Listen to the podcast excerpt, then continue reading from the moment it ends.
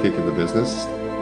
You don't know her name today. She's just mysterious, mysterious one, and we're having fun on, on, a reg, on, a, on a month that's been a crazy month. And uh, we want to welcome you to Dr. Stu's podcast, Fireside Chat, number 19. But I have a question for you. Since it's cold in your kitchen, Yeah. how come we don't have a fire?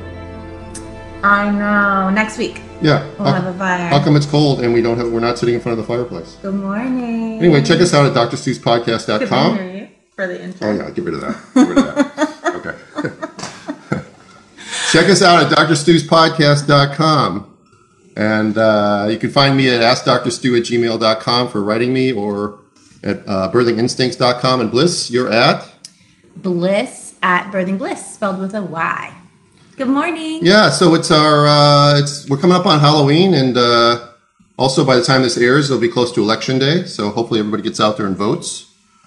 But uh, we sort of have a tradition on Halloween of um, talking about, Yeah, it's a third annual yeah, Nightmare Stories. Yeah.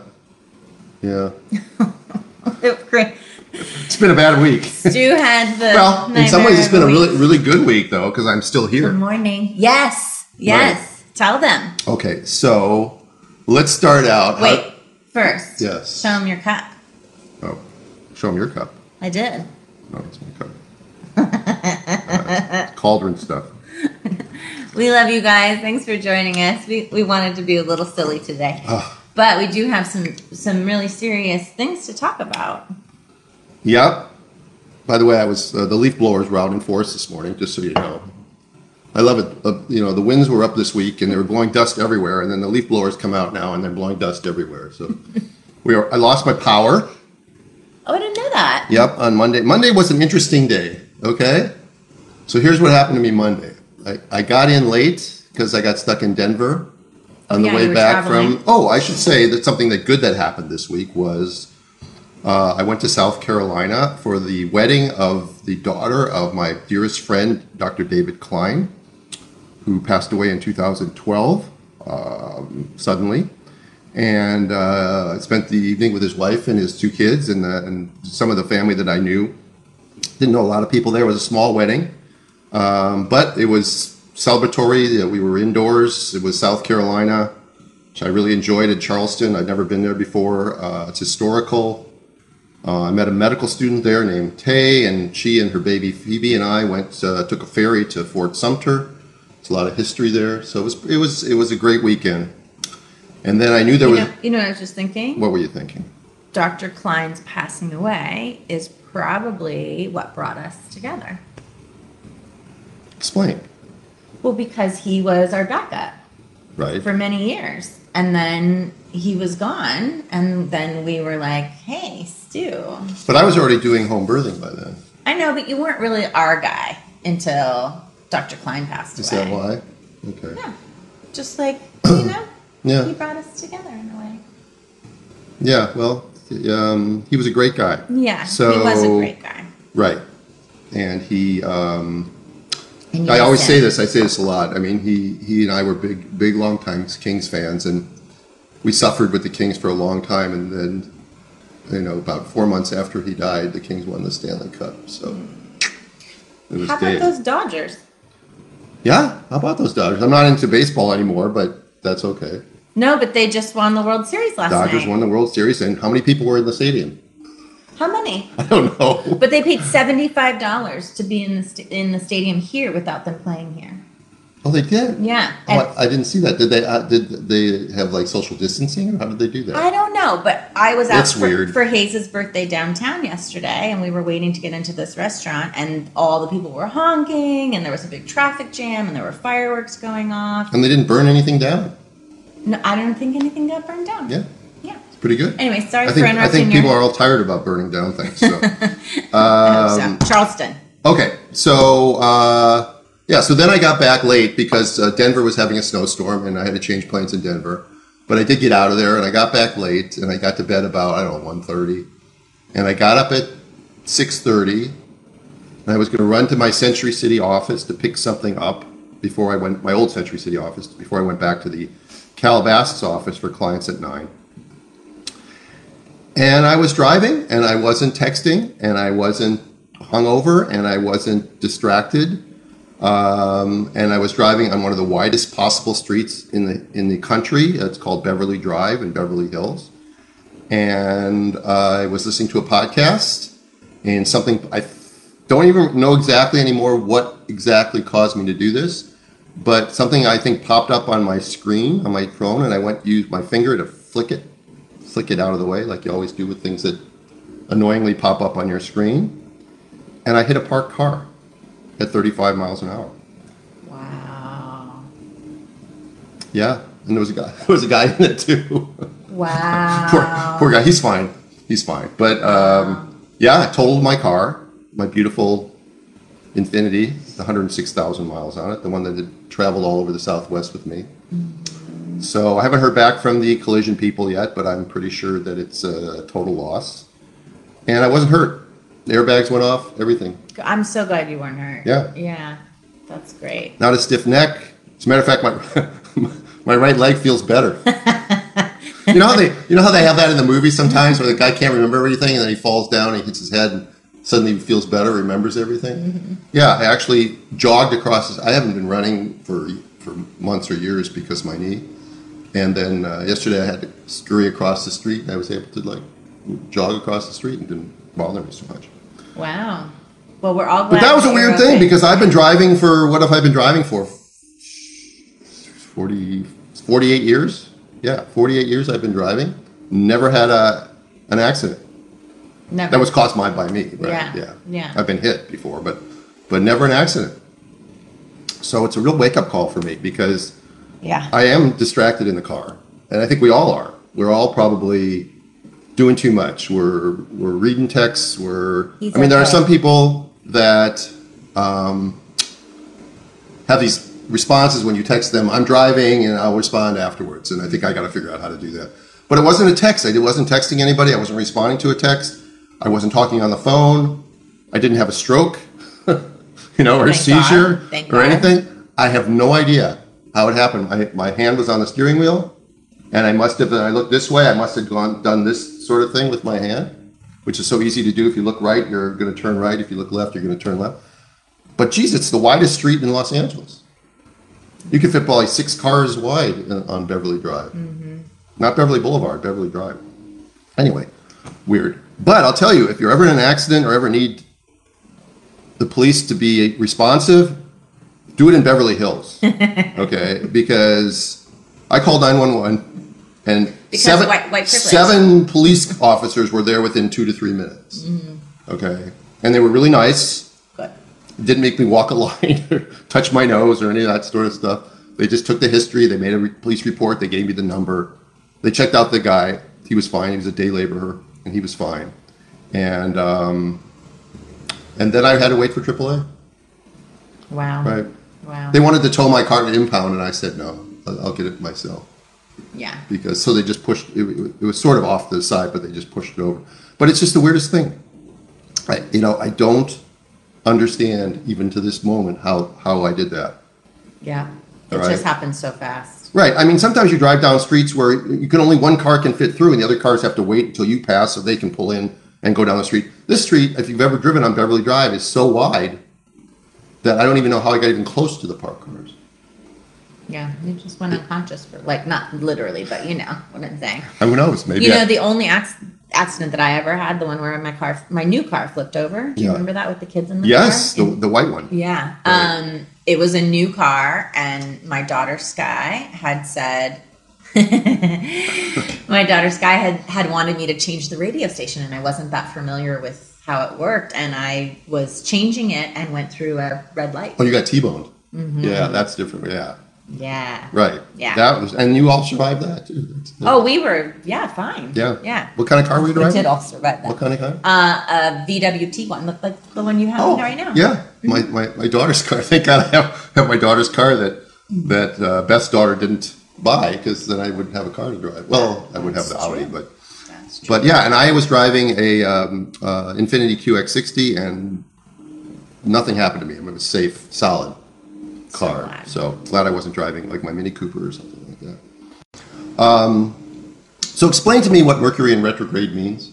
I'm not the right person. You're not, you know, you don't know that stuff. I thought you would know that stuff. I mean, I'll tell you what it does, but I can't tell you exactly. It's having to do with like how the planets are aligned and at a certain time. It happens or three or four times in the year. But you're not supposed to make agreements and like contracts, anything like that. Communication is really wacky during this time, and then also electronics. Because everybody said work well. everybody says that. I Well, hope that- you can hear me. Let us know if yeah, you can because maybe me. that's what happened to our microphone last time. I, I'm not sure. the sound was really bad last time, so let us let me know. But it's so how long is it supposed to last? Mercury in retrograde. Um, th- this time it was three weeks. Three weeks. Yeah, so Okay. we're kind of right in the middle of it. Oh boy. Oh, boy. Okay. So today I did something else boneheaded. Um, we, we haven't even gotten to the Halloween stores. And then I want to do, I want to spend the last 20, 20 25 minutes on um, wearing masks in pregnancy. I've got some really good information on that. Oh, and I have to tell people that I'm going to be on uh, this morning at, ele- uh, at 12 o'clock, I think. I'm going to be on with Del Bigtree, if you know who Del Bigtree is. Tell them who Del Bigtree is. Uh, Del Bigtree is a filmmaker, and um, he's got his own. Vaxxed. He did Vaxxed, and he's Mm-hmm. done some other things, and he's big on vaccines. Uh, we're going to be talking about masks and He's pregnancy. big on choice for vaccines. Correct. Right. Right. No, uh, he's called an anti-vaxxer by those people. I don't like anti-vaxxer I think it's terms. horrible. Yeah. Yeah.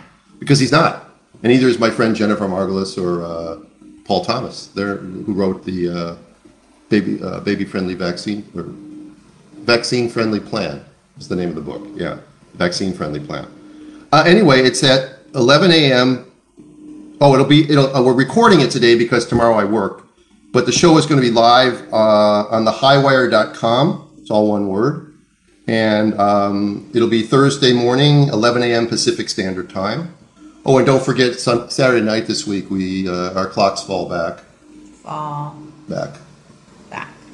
Spring forward. Spring fall back. fall back. Yeah. And I'll You fall could- forward. You could fall forward, but right. but we're not falling forward. We're falling back. Okay. So um, so watch that on the high wire, and uh, you can catch that also on. She, she says you are there on Roku and Facebook and BitChute, whatever BitChute is. So um, and she says that it's going to be live, but it'll be recorded and it lives on Facebook for eternity. Right. Uh, unless they decide no. Uh, Stacy. Well, that's true. That's true. Amber, thank you so much. It's not on um, Instagram that they're having a hard time hearing me. It's on Facebook, which becomes our podcast. That's how we're doing it during the And right now they're having a hard time hearing me. safe at home. No, Stacy said. Uh, I'm sorry. Oh, Amber said she could hear me on Instagram, which is great. Stacy said I'm 13 weeks and the masks makes me so dizzy. I'm in Quebec, so it's mandatory. Ooh, I. I have I have some good stuff for you, Stay with us, Stacy, for the end of the podcast. Dr. Fischbein's Uh, going to talk about it. Becky says they can hear us fine. Me too. Becky, you can hear me because it's it's Stu. What's going on? Okay, great. I'm trying to get this thing to go down so I can see what else. We can hear you, hear you, hear you. Turn up. Thanks. Yes, you're good if I turn up the sound. Okay, we'll turn up the sound, or we'll talk louder. No, you're loud enough. It's me when I start to tell stories. Yeah. so loud. Okay, so Oh, tell Becky, us. yeah, I'm going to be on with Del. Um, Del Bigtree. You guys know who that is? Debbie, yeah. Can I post the info? Well, let me just say it again. Yes, I will. I will post the info when I on the when Facebook. we're done. Yeah, When all we're that done. stuff. When Okay. we're done with the live. So, I, uh, so this morning I went to vote. Okay. Problem is that the place I went to vote at doesn't open until October 30th. So there is early voting, but that Yes. pleasant. Uh-huh. So then there was a place, and another place that I could go to that's open now. So I was about to head there because the guy in the parking lot told me that you could go to this other place, and I said, "Oh, I'll go over there now." And this was about eight fifteen this morning, Mm-hmm. and, he, and he says, "But it doesn't open until 10. so it's like I am like. I'm going to mail mine in. I'm afraid to mail. Well, I'm not afraid to mail mine in. I just want to see mine go into the machine. I understand. My my friend did it, and then they they sent her a thing back that said, You know, and I and I didn't vote for anybody, uh, the school boards and all this. I don't know who these people are. "Yeah, I'm not voting for anybody that. I have a I- pile of stuff." To I just look at." voted on the propositions, Mm-hmm. and then I voted on I think district attorney and president We don't talk about politics here, though. occasionally. no, I was talking about voting though. Everybody should vote. Everybody should vote. Absolutely, one hundred percent. oh, um, Natalie, I don't think we're going to get to that today because today's the Halloween episode, but I do have it in my pile. So we'll get you your question next week. Oh, Natalie. Right. Come I back, join it's, us next It's week. been a few weeks since she sent me this email, Oh, but shoot. but now Sorry. she'll have to come back next week. Okay. So I, I, I that was out of that was ooh, I voted. I went to vote and I didn't even look at the times. What's the matter with me? All right. You're pretty Yeah, cute. You're so pretty the- cute this morning. So then, actually. so then, uh, Ilka B. Does anybody know who Ilka B. is?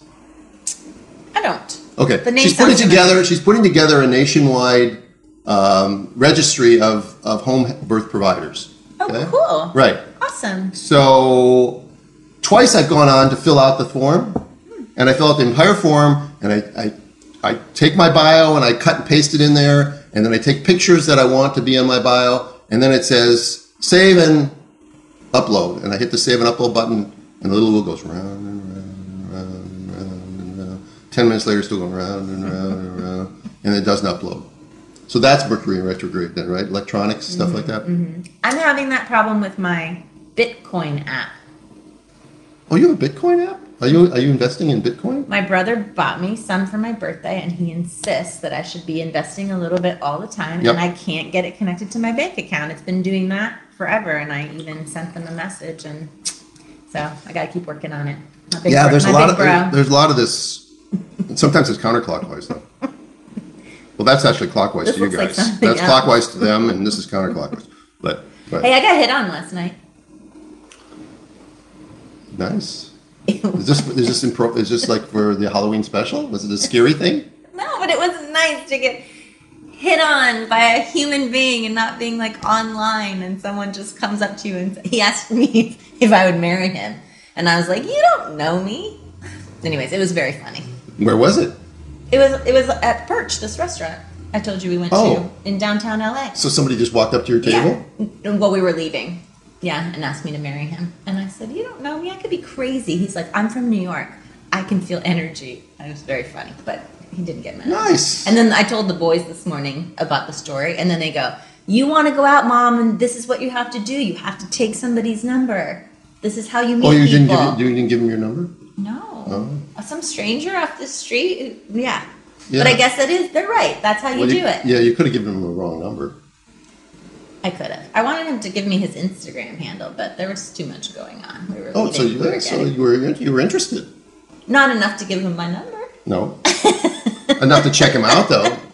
Anyways, See if he's got some bathing suit pictures on uh, Instagram. no, that's not my speed. Anyways, it was very fun to have an actual human being say something live and in person and not on some screen. Okay, so tell us your horse. Well, just some, some horror stories. All right, so so we talked about child protective services and, and stuff like that before, and this story is that, that that's with one of my clients is still ongoing. the twins. No, no, No, okay. no, no, no. This was somebody who got transferred in labor, and they ended up doing a, a test without consent on the cord blood, and came back positive for something, but the test on the baby's urine and the mother's urine was negative, and they made a big stink about it. Um, they showed up at their house and blah blah blah. Well, she's now like six, seven, eight weeks. She was September eighth. What's now? So she's like six to seven weeks postpartum. And they showed up at their, their house the other day with a court order uh, taking the baby away from them. Are you kidding me? Right. What did they test for? Well, that's not important. Oh, okay. Okay, it doesn't really matter. Uh, I don't want to get into too much detail. I'm just saying that that this is this is your protective agencies.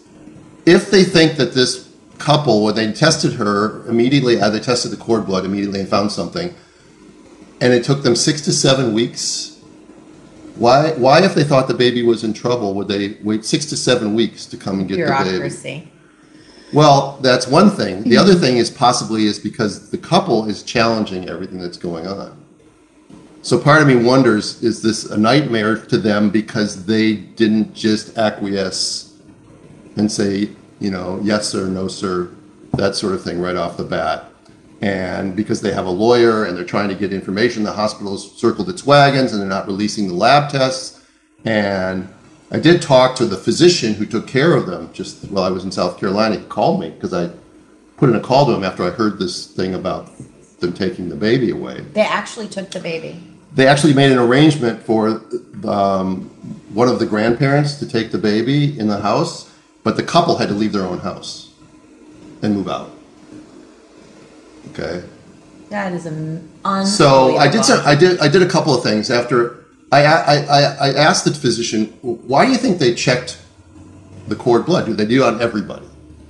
And he says no, they do it on people who come in who haven't had prenatal care with one of the staff physicians because even though they don't they don't differentiate between somebody like this person who had great prenatal care versus somebody who was supposed to go to a different hospital but chose to go there because they thought you know they they're avoiding getting they're avoiding getting tested or they whatever at the other hospital they thought they'll just go to a different hospital so they since they came in with no prenatal records that didn't they didn't have a doctor that they test everybody like that so I did a little research on that and basically, what I confound was an Alabama case and uh, some other states where testing without consent is not legal no matter where you do it. Okay? There are states doing it. And they did a survey uh, in Alabama of their 49 hospitals they surveyed and asked them what their testing policies were. 42 of the hospitals refused to answer the question. Interesting. So, this is like the state of California taking your DNA, baby's DNA from the from the newborn screen and not telling you that they're doing it. I mean, it's it's on the internet. You can find that they're doing it, but I didn't see any big announcement. Ooh. Is that a black cat? No, it's Jax. Oh, it's only Jax. It's only. He's going to photobomb us probably No, soon. he's not. Then to get rid of it. Okay. So so yeah, so it's it's it's getting really um, scary what the big gov- what big government thinks that they can just get away with and hospitals can just get away with. And they've got um, you know, they've got a hearing coming up this week. And they're trying to make these paint these people as bad people. And I just don't I don't understand why all right. And if they're so worried about these people, why did they wait six to seven weeks to come get the baby? That's bureaucracy. Well, and that's and people Oh, yeah. and people want more big government. You want government run health care? Okay, wait in line. All right. I mean, you, you guys are you guys who want government socialized medicine and stuff like that. I know there's not a lot of people that listen to me that want that, but you got to be out of your freaking mind. Okay, you just have to be out of your mind. Okay, I'm sorry. Are you going to show up to the court? Oh, me? No, but I've had to write a couple letters. Yeah, it's horrible. Okay. Well. Okay, so um, I'm just reading some stuff here. Oh, my mom was due with me on Halloween. I was up. Oh, yep, yep. 2020 is upside down. And Becky, that is it is awful. It's it's awful. Can you imagine No. You, your baby being taken away from you? The baby that that you gave birth to, the baby that you've been taking care of for six weeks, even under this uh, shadow of this investigation, the idea that they're going to show up, they showed up with a sheriff and a, and a matron or whatever they call those people, and they were able to negotiate the fact that they'll, the grandmother, rather than take the baby into foster care, at least it's with the grandmother. I mean, that's. I mean, it, you know, it's one thing if what that's designed for to like sit, help kids that are really in terrible situations. Like if the parents really were like they showed up and they were drug addicts or something. But for a situation like that. Well, part of me believes that when they showed up at the house the first time, that they wouldn't let them in. They said, "You, you know, I'm calling my lawyer." Blah blah blah. yeah, So I, you know, I, I don't, I don't want to put negative characteristics on the people that work in social services that think they're doing a good job. But sometimes my experience with them has been that they do feel like they have a little Napoleon complex. That they feel like that only they have virtue and only they can protect whatever it is that they're doing. I mean, I'll, I'll give you a, a, a little side story about my experience one time getting kicked out of Angel Stadium down in Anaheim. okay. okay, So I was with a buddy of mine who's from Minneapolis. We went to watch the Twins play the Angels. This was, I don't know, a long time ago. There were probably 15,000 people in a stadium that seats 50,000 people. So there weren't a lot of people there. It was a day game. We bought, you know, good seats, but we when we got to our seats, we found out we were in the shade. Okay? And like 10 rows in front of us was in the sun. Same price, same cost, same everything. Nobody sitting around us. So we just wandered down and we sat ten rows further down, Mm-hmm. and we're yelling, we're, we're razzing the Angels, okay, because we're Twins fans. So I don't know if that got that had anything to do with it. So so the the usher meanders over and says, "Can I see your tickets?" All right, show him our tickets. Says, "Your seats are up there." I said, "Yeah, but we wanted to sit in the sun." Sorry, you have to go back up to your seats. So I'm sure that between me and Richie, we I, I probably was worse. We mouth, I mouthed off, and and something like that. And so eventually, I said, "But they're the same price." And blah blah blah. Well, if you want to. If you want to sit down here, you need to go back down to the box office and exchange your tickets, and that would take two innings probably Yeah. to go. We're on the second deck, so we have to go back down to the box office. So we uh, reluctantly we back up to our seats. Okay, three four minutes later, here comes the usher with two police officers, and the police officer very apologetic, saying, uh, "I'm sorry, sir, but we have to kick you out of the stadium. If you want to buy another ticket and come back in, you're welcome to do that, but we have to kick you out." So they, they escorted me out of the stadium Just because you were. Yeah, that happened one time when I. because I was sitting went. because I was sitting the seat and I got snarky with the Yeah. with the guy Yeah. who, who could have just ignored me completely and just said, "There's nobody around here. What's the difference? They're the same price tickets." Yeah, you're saying it's the complex. It's like the ego. Yeah. Yeah. hmm Yep. Right. So now just bend over and take it. Especially on Halloween on a Halloween special. God, oh my God. So that's that story. Oh, my heart hurts. My heart really hurts thinking about that family. Well, we're gonna we're gonna eventually win, but it is like David and Goliath. No, it's terrible. It's absolutely terrible. And she's breastfeeding, I assume. Yeah. Yeah. Oh, yeah. She, pump, So- she the pump. Yeah. Oh, poor Yeah. little baby. And she tested negative. yeah, I get that. Right. Yeah. She tested negative the same time, I mean, like the next day. All right. And the baby tested negative Yeah. in the urine. Yeah. No, it's horrible. I don't know the I don't know how things metabolize in, in blood and, or in the Wharton's jelly or whatever else, and don't even know how they can buy. You know, again, the whole thing about how do they check that without telling the parents? And then is the question is the question the question that, that the, the physician brought up the her, her physician said, do they consent for it when they sign those general consents when you walk in the hospital? Right. So I'm telling everybody when you go to the hospital and they hand you these papers, and even though you're in labor or something like that, before you sign anything, read them. Because you know what? You don't have to sign those papers to be taken care of. They have to take care of you whether you sign them or not. That's the law. So don't be forced into signing something that you haven't read, especially at a hospital system. Do not do that. That's a good point. Right. Very good point. Yep. Um, but you know, it's just it's the profiling, right? It's the discrimination against choosing choosing differently. Um, now we're like Superman. opening. No, it's just my yeah. we, we forgot to get you the cape. Um, but it's profiling. Like, what if you decided you wanted to do a free birth? What if you decided you didn't want to have prenatal care? That should be your choice. You're not. You don't have to get medical care Well, I mean, if it, that's something it- you don't it- want to it do. means you must be a drug addict. Yeah. Anybody who chooses anything outside of the norm um, must be a drug addict or not taking care of their children or crazy or irresponsible, and we have to step in. Yeah, it's the problem with bureaucracies because bureaucracies do things like we, we you know, God, this is the Dr. Stu's mantra, but they do things by algorithm because they don't have the the ability to individualize their Right, care. right. So they can't look at this couple and they can't say, "Wow, you've had great prenatal care with a midwife. Probably better prenatal care than you would have got with any of our doctors." Yeah, they're not going to say that. Right. But but because you had prenatal care with somebody who wasn't one of our doctors, we're going to you blood. And this is my presumption Make a make a point. based on what the information I've gotten why they checked the blood. It wasn't because of their behavior. It wasn't because there was a breech birth. It wasn't because of any of that sort of thing. Mm-hmm. It was because they came in from another institution, and that's routinely done. Apparently, there is some data that suggests that that that those people are at higher risk of being drug abusers or something like that. But they're not.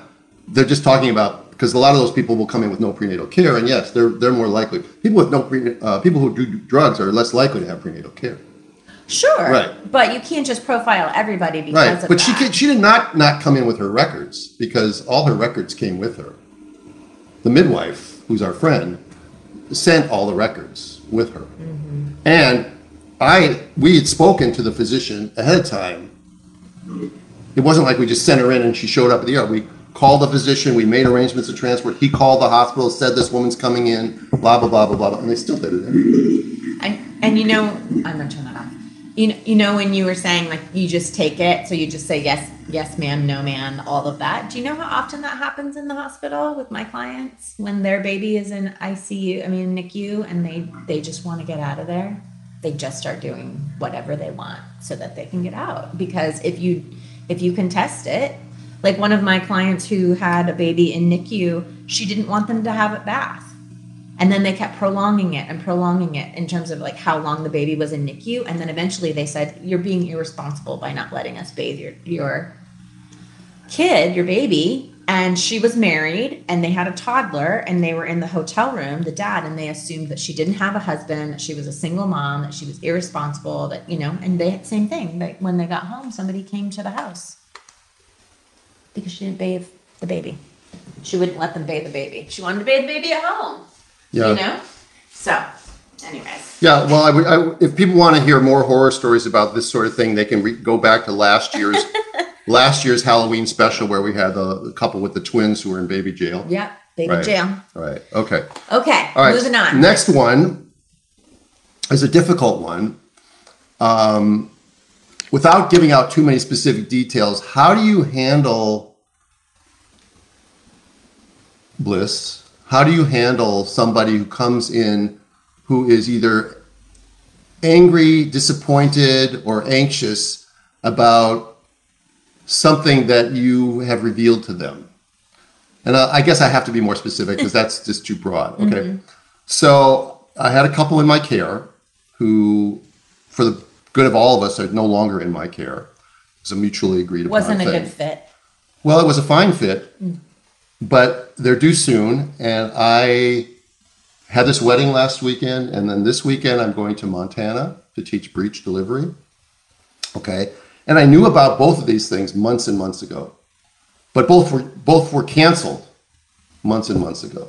So I made a decision not to tell my clients that there's a possibility in October that I might go away because the odds of it happening were small back in May and Ju- or April and May. Okay. So about six, seven weeks ago, I found out that both of these things were going on. Going on. So about three weeks ago, I told this client at a visit, and maybe I could have told them differently. I mean, it, maybe it came across as like a, a sledgehammer to the to the forehead that that I'm doing these sorts of things. But this is what I do. Okay, it's even in my contract that there's a you know there's a possibility I may not be at your birth or blah blah blah. And they, you know, said, well, we hired you specifically because you said you'd be at our birth, and we paid good money for. it. By the way, I did give these people a discount. it's a lesson in life, by the way. Right? Careful about giving discounts to people because they're the people that tend to turn around and um, expect have expectations of you. Anyway, nonetheless, that's not the point of this whole thing. The point is is that when I told them, the husband was really taken aback by that, and for the next week or two, um, it stewed and it and it sort of poisoned the well, if I can say that. Yeah, you just didn't feel like it felt like weird. Con- not your connection was affected. Yeah, and you know, and it's the kind of thing where where at the last visit, you know, he's basically complaining and says complaining and and and not uh, being not even if he wants me to be at his birth, he's sort of making it almost impossible for me to be at his birth. Because by the way scolding me and and and venting his anxiety or his anger into the room and sort of and then he kept saying things and I know that this is a separate thing but he kept saying things I don't want to speak for my my spouse and then he continued to speak for his spouse okay. And she was quiet because that's her I mean that's the dynamic that they mm-hmm. have and I understand that completely. But I you know it was it was it was the it was so awkward. And and the the the un, the social unawareness of him venting was was what made it impossible. Because because then if I if I stayed and I went to the birth, you know, we everybody would be walking on eggshells. Mm-hmm. And if things didn't go well, you'd feel like, oh my God, you know, um, you know, we we have this this, thing is I so this was just it was just again this was whether this is Mercury in retrograde or whether this was just something. There's just a. It was just an, a very very uncomfortable situation to be in. To have to stack. I mean, to, to tell that likely. By the way, the likelihood that this woman will deliver those three days that I'm in Montana is really small. Okay. But the anxiety that's causing him and, and probably her, she didn't speak up much, but probably both of them, obviously, was a lot. And I feel bad about that. But also, I have an obligation to the 20 people that signed up for the breech teaching class. And this is sort of what my real goal in life is, is to uh, keep the skills of breech alive. So, you know, it was, it was a very, very awkward So you you who so they decided uh, they they I said that I wouldn't go to Montana and that I would call Montana and blah blah blah. And they said, well, you know, after I did all that, then they said, well, we're going to go home and think about it. So then I flew off to South Carolina, and I was thinking about it while I was in South Carolina. And I was thinking, even if they said they still want me to come, I'm going to tell them I'm not coming. because it just I'm going to give them their money back. I'm going to give them their money back. I'm not going to. I'm not going to Yeah. come.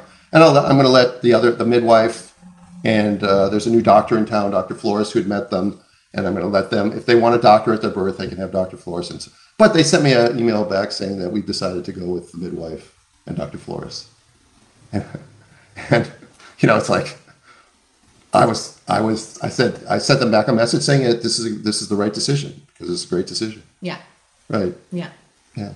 Did you have a question, or you just wanted to share? No, there's no question. I just Okay. wanted to, well, sort of, I want to know, you know, I mean, that, that, the midwife tells me that she always tells patients when she might be going away. I do too.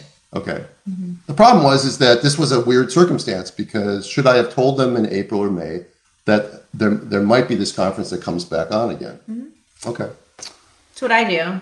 But see, then I feel like I'm planting seeds of worry, and especially because I could feel, I obviously felt there was something about these people. They they're real dependent on me, and I mm-hmm. admire that. I mean, you know, I honor that. But why am I freaking someone out? Because I know that this will bother them for all this time, and then if it didn't happen, then I would have made them worry for four months for no reason. I guess because then Five they, they'd have a choice.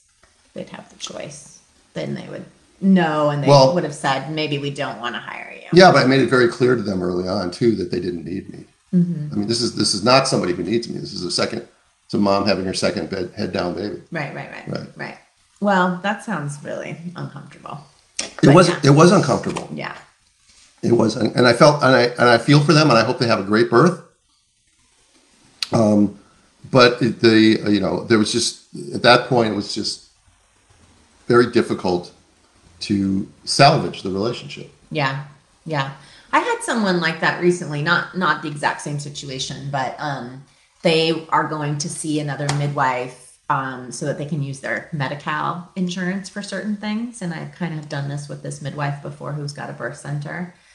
And um, they went in and had a visit with the midwife, and the way that she was interacting with them and how she like um, talked to them about the tests and stuff gave them doubt about our connection. She's like, when we actually ended up talking about it, I'm like, if you don't, if you don't feel confident about my skills and you want to go with another midwife, you absolutely should do that because we have to have trust, you know? She's like, it's not about your skills. We totally trust your skills. It's that we just are worried like there's a connection thing. And I'm like, we're gonna get there. You're gonna see me every week. Yep. You're gonna see me every two weeks. You're gonna see me every week. You're gonna do your childbirth education class with me. You know, we're gonna have time, so don't worry about it. But it did take a little bit of. It was a little clunky for a few visits, you know, until we kind of got through that. But yeah, it's. I know what you're talking about. If you don't feel safe, and and you don't feel like there's trust, and you don't feel like, um, yeah, if something Yeah, I mean, I, wrong, I, I, I, sure. I, I, I- there's a lesson for me in this. yeah. And I wanted to thank the couple for that lesson. And then Becky, you just reiterated it. There's, to, you know, in the future, I'm going to tell people. I mean, COVID just screwed, you know, COVID just really messed it up because I really, yeah. I mean, otherwise, I would always tell people what's going on. But in the future, I'll just tell them if this sort of thing. Hopefully, this will end soon. This lockdown stuff, and and things will open up. But um, I think my lesson was that I was probably wrong, and I should have told them back in, you know, February or March or when they signed on that I have these two things that might go. Yeah, All right. Well, the wedding I didn't know about because the wedding was actually supposed to be last spring, and then that got canceled completely, and then they rescheduled it. So, Um, and I think they actually moved it from where they lived to another state because Mm-hmm. So they, they live in. Alabama and they moved it to South Carolina. So not sure if that's why, but I'm glad they did because it was really nice in South Carolina. Yeah. All right. Okay. So I want to spend the last 20 minutes on uh, what I'm going to be talking about a little bit today on um, on Del Bigtree's uh, show tomorrow. Hi. Nicole. My new client, Nicole. So this is this is about wearing masks in pregnancy, and it's a actually it's a very uh, interesting topic. And I got a really good article that the producer of the show sent me, who also happens to be a, a, a breech mom, Oh yeah. right? You were there, I think. I don't know. I've seen I've seen some booty first bursts. Yeah, I think sure. you were my student at the time. I think you, me, and Beth were there. I think. Um, okay. Anyway, so this is a this is a this is an article, and I'm going to read from the article. I, I occasionally I, I like to talk, but I'm going to read from the article because the guy writes like I think. So this is really good. Now I have to admit fully, So it's really good. it's really good. Hey, what? and, and- oh, it didn't come out right. And I have to admit that obviously everybody has their confirmation bias. So I think it's really good because, Because it's like you. well, but he but he looks at the evidence. Okay. Okay. I'm just messing. So, um, so millions of pregnant women are now wearing masks. Mm-hmm. Okay, they're wearing masks during the day. I mean, during their daytime, they wear masks when they go out. They wear masks in some hospitals now. Many many hospitals are still mandating that women who in labor wear a mask. Okay, Don't do that. so the problem is that there are virtually no reliable studies which link mask wearing to postnatal outcomes. But as this author has come to understand, the lack of specific study needs not inhibit the accurate risk benefit analysis. So let's take a look at the risk benefit analysis of a pregnant woman wearing a mask. Okay. okay. So, if we look at this, if we look at the science uh, regarding the effects of wearing a mask on people wearing them, and then compare them and connect those results to effects that have been shown to affect pregnancy outcomes, when we should be wait, that didn't come out right. If we look at the science regarding the effects of wearing a mask on the people wearing them, and then compare and connect those results to effects that have been shown to affect pregnancy outcomes, then we should be able to draw reasonable conclusions. Does that make sense? Reasonable conclusions. Yes. Right. Okay. Because they haven't done studies on masks, but we have to look at like how the effects uh, on pregnant women to be able to draw a reasonable conclusion. Yeah, in a risk benefit analysis, it may not prove a potential harm, but it might suggest considerable caution be applied. Yeah. So, in other words, you have information because without information, you can do nothing. So, uh, on March 11th of 2020, the World Health Organization uh, said that the COVID 19 pandemic was really not a pandemic. This was in this was in March. Or they call it a pandemic. Excuse me. Six months in, it has failed to live up to the billing, and in fact, the U.S. CDC now calls the COVID 19 an outbreak and not a pandemic What's the difference? I think a pandemic is is much bigger and worldwide, and an outbreak is small. I don't really know the definition, but pandemic sounds worse than outbreak. You, know, get a, you get a herpes outbreak. Okay. But it is worldwide. Yeah, and the, Yeah. but it but it's not as devastating as they initially first thought it was going to be. Despite a lot of deaths and stuff like that, it, it's turning out. You'll you'll see. Okay, uh, Swiss, a Swiss policy research said. For most people, the new coronavirus is already neutralized by antibodies on the mucous membrane or by cellular immunity T cells. In most cases, no symptoms or only mild symptoms develop. The new coronavirus is probably much more common than previously thought, and the lethality per infection is up to five times lower than previously assumed. The real lethality could thus be well below 0.1%, and hence in the range of a strong seasonal flu. Mm-hmm. Okay? Um, um, the death rate, 0.1 percent, right? Less than 0.1%. Less. Okay. And of course, we already know that the people that, it- that it really affects are elderly people or people with comorbidities.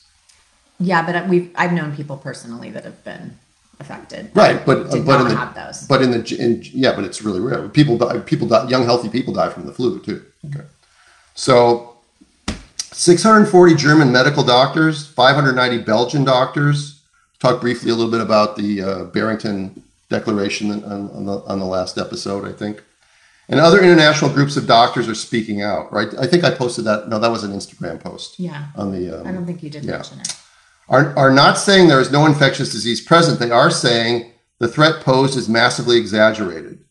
Present evidence that COVID 19 at worst is as dangerous as a strong flu season. Now, I know the media narrative is completely says that that's debunked and it's really much worse than that, stuff like that. But again, the evidence doesn't support that. And, and if anyone still believes what's in the mainstream media, okay, I have a bridge to sell you in Brooklyn. Is there is there um the where they're getting the information for this? Yeah, every one of these things that's every one of these things that's darker is a link that you could click on if you go to the article. okay All right. So So, I'll we'll- try to post the link to the article too. Okay. in the show notes. Yeah. Okay. Um, the Un- United Kingdom's chief medical health officer downplayed the seriousness of COVID 19 as it affects the general population. On May 11th, COVID was already past its peak, and uh, this person says this The great majority of people will not die from this. Most people, a significant proportion of people, will not get the virus at all. Of those who do, some of them will get the virus without even knowing it. And they will have virus they will have the virus with no symptoms at all or asymptomatic carriage. Of those who get symptoms, the great majority, probably over 80%, will have a mild or moderate disease, not bad enough for them to even go to the doctor. An unfortunate minority will have to go to the hospital, but the majority of those will just need oxygen and then leave the hospital. Okay, so now consider the lethality of COVID 19 as it would apply to a pregnant woman. So now, with that background of it's, it is not that deadly, all right? It's certainly not that deadly to people in the age group of women having babies, Babies. which is age 15 to 45, okay? Um, the Stan- a Stanford professor, Johnny Ioannidis, one of the most acclaimed scientists in medicine, says that for those under 45, the infection fatality rate is essentially zero. Now, everybody might know somebody who has that. That doesn't mean that they're, that that statement is wrong. That statement is correct. It's essentially zero. If something is 99.99% not likely to happen, that means one in 10,000 people will still have it happen, but that's still essentially zero. Yeah, but nothing's hundred percent. So it's low. No, I get it. It's no, low. no. It's low. I mean, you could be driving down Beverly Drive and hit a parked car for no reason. I know somebody. Yeah, I know. So, I know somebody that happened to. How often does that happen? What are the odds of that happening? Okay, Essentially, less than probably one in ten thousand. essentially zero. Essentially zero. Right, but it happened to somebody we know. Shut up. Okay. Uh, understanding what we just said, besides the car stuff, we can safely say a pregnant woman's risk of death is absent serious comorbidity is essentially zero. Okay? But what about a non fatal COVID 19 infection resulting in harm to the fetus? All right? The odds are against it. The biggest risk to the fetus would apparently be if the mother got a fever. Uh huh. Okay? Right. It's been reported that fever can result in congenital birth defects in the child. However, even here, that is not a fear that is borne out by science. First, only 30% of COVID 19 infections result in fever. Second, and most important, fever in pregnancy has not been found to result in congenital birth defects, according to a recent 2017 study with a very large cohort of pregnant women. All right? So, even high fever in the first or second trimester apparently isn't the cause of babies that have congenital anomalies. Obviously, you want to bring the fever down, but um, there's and there's links to all these things. All you have to do is click on the what do they call it when something is highlighted, and you can click on. Hyperlink. Hyperlink. Thank you. Okay. Um, what about her risk of hospitalization should she be infected? In her age category, it would be in the one to three percent range. Okay, and that's not of the whole population. That's of just those who are hospitalized. So, of, if, if a thousand women are hospitalized, ten to ten to thirty would be in her age category. Does that make sense? No, say it again. If you have a thousand people hospitalized for COVID, mm-hmm. only 10 to 30 of those people, not percent, but 10 to 30 total, mm-hmm. would be in the age category of 15 to 45. Okay. Okay? Mm-hmm. So it's really unlikely you're going to get hospitalized. It's 1 to 3%. Okay? But as with everything COVID, the elderly take the heaviest hit, and men are more susceptible than women. So if a conservative guess for pregnant women, who after all are a small subset of all women at any given time, would be in the range of a considerably less than 1%. But there's also um, higher range um, in the black, the BIPOC community. That's true. Yes. That's true. Yeah. Okay. Okay. It's just not mentioned. Well, this is yeah. I mean, again, they're not. This isn't singling things out by race or ethnicity or any or. I know, but if you if you are of that race, then it's more more important to you. But how high? But how? Even if it's high, even if it's twice a small number, as you always hear me say, is it's still a small number. Mm-hmm. Okay. Yeah. And importantly, the benefits of wearing masks would only pertain if they do what it, they are claimed to do. Right. Right. Mm-hmm. So now let's talk a little bit about. So here's the question: Does the wearing of masks prevent or reduce the chance of COVID nineteen infection? Okay. Now there are people out there. There are those people who are pro-mask who say yes, but there's a lot of evidence out there that's completely ignored and banned from social media that says no. Okay. Why are they banning that stuff from social media? Why is it banned from Twitter and Facebook and Instagram?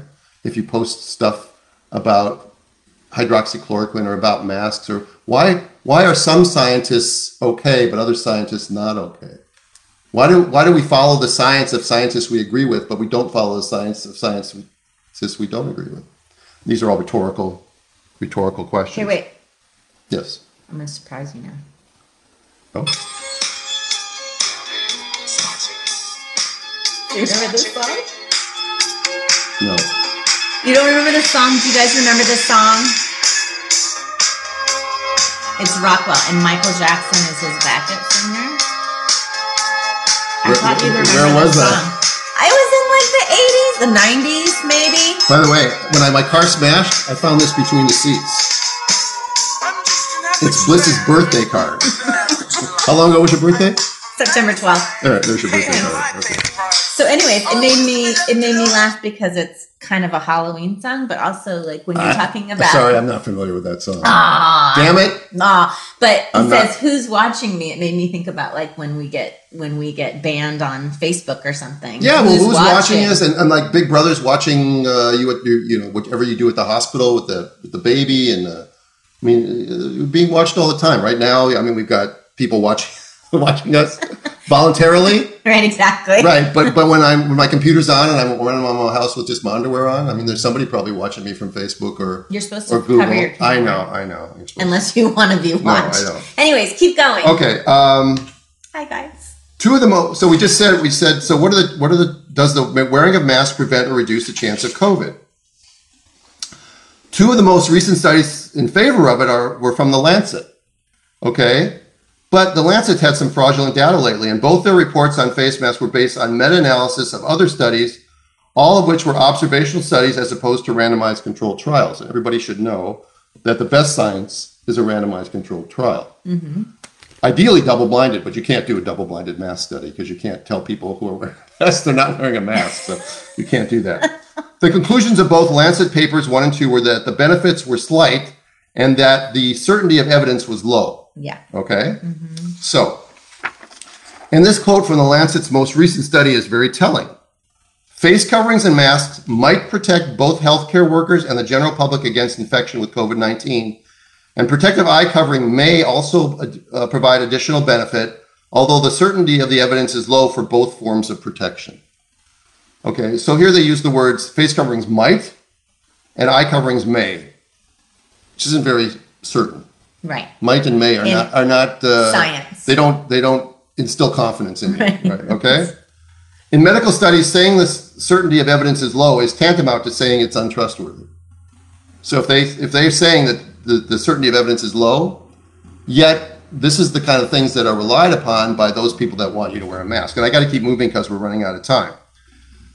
Now there are abundant studies of uh, of mask efficacy, including rest. Well, let's see. Wait a second. Let's skip that one. The most recent uh, was a Hong Kong study uh, where they did randomized controlled trial in um, and uh, it was published by the United States CDC. In a pooled analysis, we found no significant reduction in influenza transmission with the use of face masks. Okay.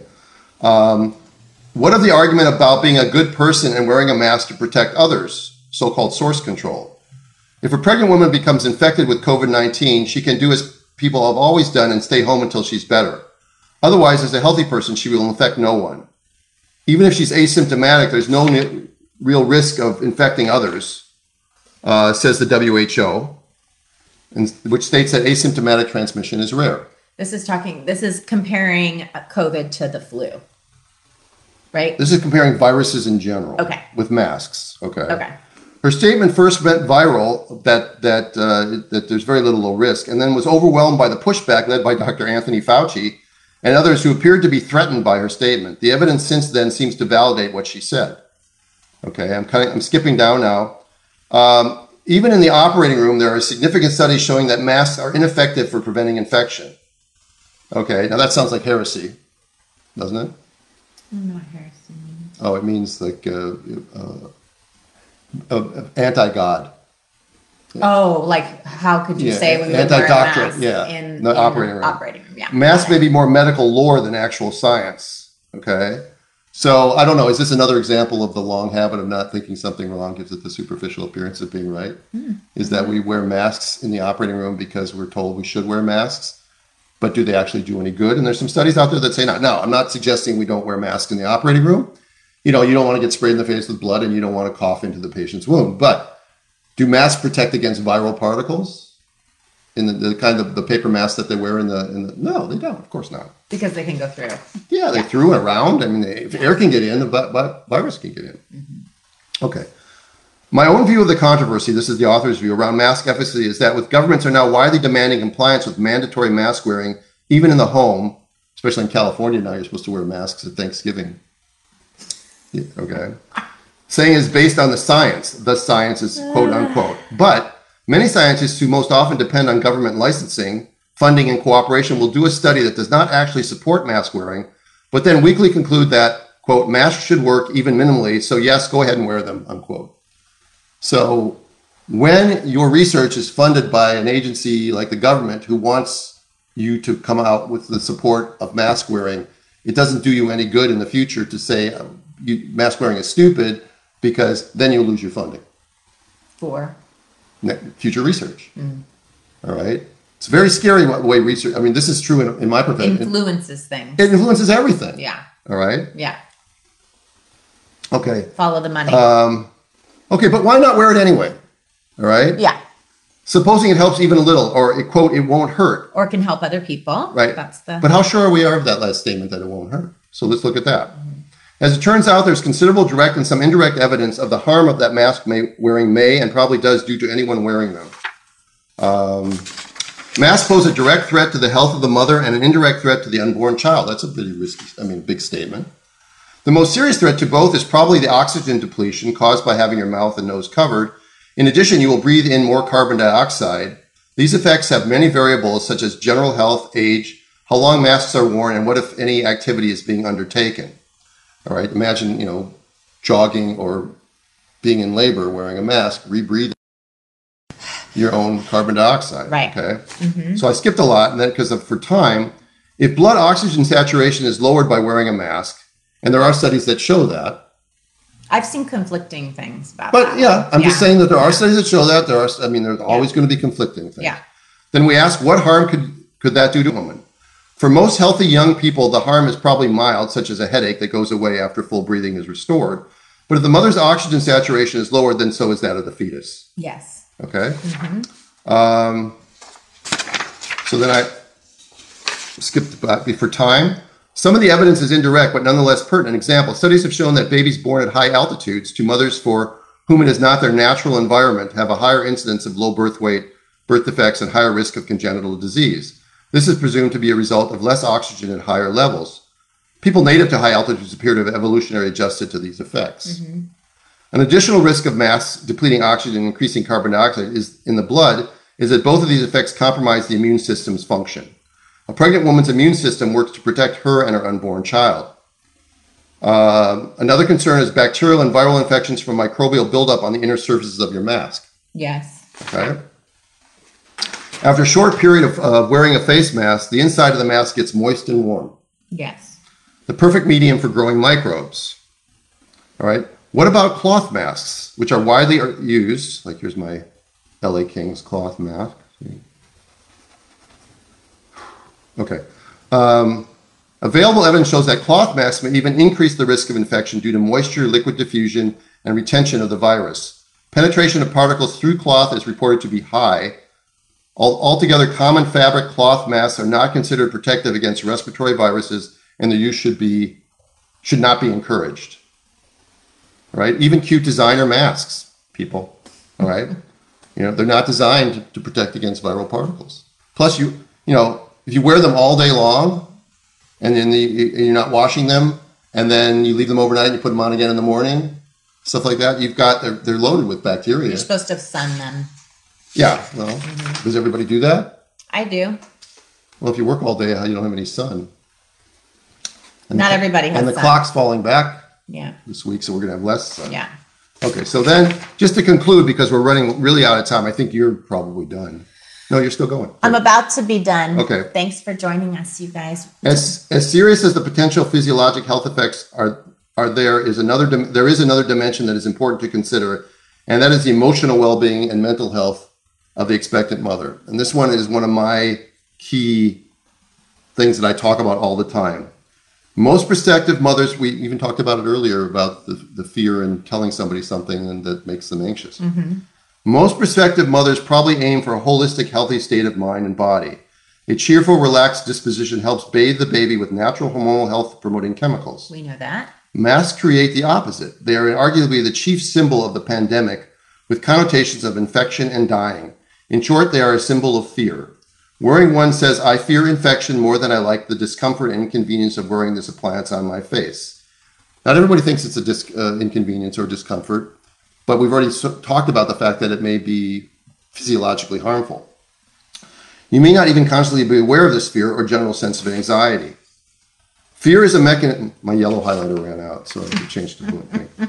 Fear is a mechanism for lowering your body's natural immunity. Fear and stress tell the body to spend its resources elsewhere than the immune system until the danger is gone. But the masked mandates appear to be in place for an indefinite time that might be a long while. When people live in constant fear, whether from physical danger in their environment or threats they perceive, they can become incapacitated.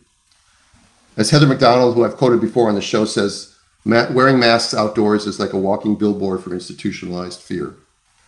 All right, the surgical mask communicates risk. Imagine just how much more risk and thus fear is communicated by mass worldwide mandatory mask wearing. Lastly, it is illuminating to consider an example of what the mainstream is, uh, is telling pregnant women about their effect, the masks. Google, is mask wearing safe? And you'll get, if you Google, is mask wearing safe? You'll get hundreds of answers saying they are. At babygaga.com, a site directed at expectant parents gives their advice on masks. How safe are masks during pregnancy? Here's what experts say. Right? One would expect from the title that there would be a comprehensive list of citations and evidence from diverse experts. Mm-hmm. But no, all their evidence is based on one study, and this study compared to 16 compared 16 pregnant women with 16 not pregnant women, all healthy young non-smokers. It consisted of one hour of sitting, standing, and mild exercise. They concluded that there was no significant difference in the health effects in the two groups. It's a very small study and not a long enough time. It would be like concluding that tobacco is safe based on 32 young women each smoking one cigarette over one hour. Right. Yes. Yes. I did get a question. Okay, hang on. Okay. Almost done. Both pregnant women, both pregnant and non-pregnant women wearing the respirator mask had a mild but significant increase in heart rate or, eh, or diastolic blood pressure. So there was one thing that, that, that did happen. It is clear from the evidence that there's no real medical benefit for wearing the mask. There are risks that might not befall every pregnant woman wearing a mask, but would she want to live with the uncertainty that sometimes in the future her child might suffer from a choice she made? If mask wearing is unhealthy for unborn children and the mother it and the mother it is for the most of the same reasons unhealthy for all of us, especially children. It is distressing to see jurisdictions all over the world mandating wearing masks in schools. So that's not actually true. There's no mask wearing in schools in Sweden and some other countries aren't making the kids wear masks. United States is Yeah. crazy. Active development as guided by our DNA from birth through adolescence is mostly completed by age 19.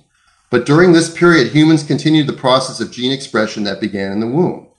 So there are always down, you know, I talk about this, you know, there's ripples and downstream consequences when you do something. Right now we're thinking, oh, let's just wear a mask, it's fine. We'll wear a mask for seven months and it won't mean anything. But what will happen to babies' facial recognition? What will happen to kids who don't get, you know, don't see faces? What happens to the social welfare? What happens to their neural mapping that's going on and their development that's still developing at ages three, four, five, six, all the way up until age 19, when they're isolated, when they're wearing a mask, when they have this fear-based thing drenched in it. These are not considered because we have, oh, well, we have to save lives. All right, but are we saving lives? And social anxiety in general is going way, way up. People are nervous and afraid and don't know how to interact with each other because of this time. oh apart. yeah, socially, do you hug people? Do you like oh, you know, bump elbows? Do you? Environmental factors such as light and oxygen have been proven to have an impact on this process, and that includes oxygen depletion. Okay, well, we're you know our faces are now covered. In conclusion, in deciding to wear a mask or not, especially if you're pregnant, I would say go with the weight of evidence. First, will the mask work to protect you from viral infection? You would have to rate the protection of masks as low certainty. Second, is there a risk to an expectant mother or unborn child from wearing a mask? Here we have a high certainty that there is. Studies that say there are safe, by and large, rate their certainty as low. There is a risk that, and that risk, because it entails a long-term developmental danger to the child of birth defects or congenital disease, is not worth taking. Let's finally ask a question that needs to be addressed because it is likely reason many people wear the mask. Fear of social isolation or condemnation for not wearing one. That is not an insignificant concern. Right. Things like I was yelled at in a store for not wearing a mask. I was kicked out of a lineup for breakfast at a hotel because I was maskless. I have a medical exemption, but you are going to stand in front of a group of people hating on you and explain your medical reason. You have to tell them your whole medical history of why you're not wearing a mask. Not likely to happen. Right. It's hard, but for a pregnant woman, it's perhaps just the first time in her life she'll have to advocate for herself and her child and take a stand. That's truly worth it. Take off the mask, take a deep breath, and share it with your unborn child. so, that's uh, my take. Okay. Yes.